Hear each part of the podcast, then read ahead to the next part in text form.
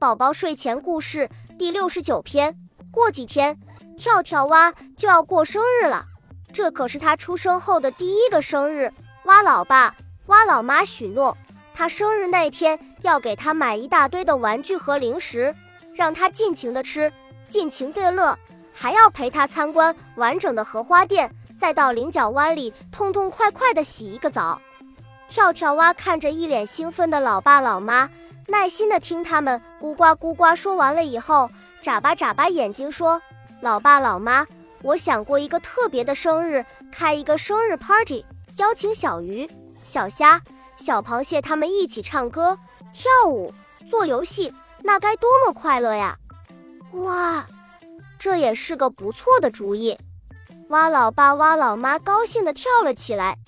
于是，跳跳蛙和他的老爸老妈一起。开始布置他们用红珊瑚砌成的家，他们换上了荷叶做成的窗帘，铺上了水草编成的地毯，墙壁上贴满了五颜六色的小贝壳，就连门前的小路上都铺满了各式各样的雨花石。明天就是跳跳蛙的生日了，他坐在电话前向朋友们发出邀请：“喂，小鱼吗？明天来参加我的生日 party 吧。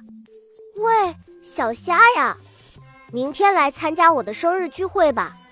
喂，是小螃蟹吗？明天我过生日，来参加我的生日会啊！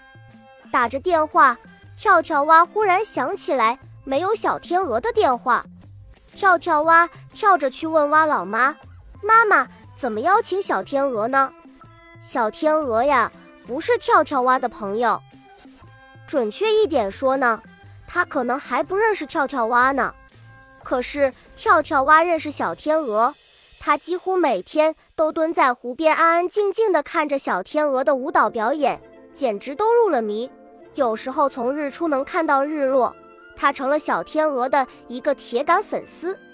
蛙老妈还没有来得及回答，来串门的鲶鱼婆婆却大叫起来：“什么？你居然想邀请小天鹅？”呵呵呵，鲶鱼公公咳嗽了两声。也在旁边叫了起来：“别做梦了，跳跳蛙！人家小天鹅可是湖水中的小天使，整天在天空飞来飞去的，跟你又不是朋友。你用轿子抬人家，人家都不会来的。”鲶鱼婆婆接着说：“蛤蟆家挂了一张天鹅的照片，还被当成了笑话传来传去，说什么癞蛤蟆想吃天鹅肉呢。”听了鲶鱼婆婆和鲶鱼公公的话。跳跳蛙有些犹豫了，但是他心里确实很想请小天鹅来参加生日会。蛙老爸看出了儿子的心思，他对跳跳蛙说：“你没有去试一试，怎么知道小天鹅的态度呢？”对，儿子带上真诚的心去试试吧。蛙老妈也鼓励跳跳蛙。蛙老妈在年轻的时候也曾经是天鹅舞的一个粉丝呢，跟天鹅一起玩耍。一起跳舞，一起唱歌，一直是他的一个美丽的梦想。甚至他还盼望着和漂亮的天鹅成为好朋友呢。可是因为胆小和害羞，他一直把这些想法埋藏在心里。现在想起来，觉得真遗憾。蛙老妈可不希望自己的儿子像他一样。有了老爸和老妈的鼓励，跳跳蛙带上了那张用粉红色的荷花瓣做成的请柬。鼓起了勇气，敲响了小天鹅家的门。门打开了，漂亮的小天鹅出现在门口，笑盈盈地看着跳跳蛙。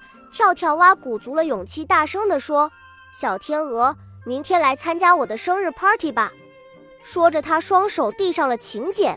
“好啊，谢谢你，很高兴接到你的邀请，我一定去。”没想到，小天鹅特别爽快地答应了跳跳蛙。因为有了小天鹅的光临，跳跳蛙的这个生日过得格外的开心，而且后来呀，他们还真成了最最亲密的好朋友呢。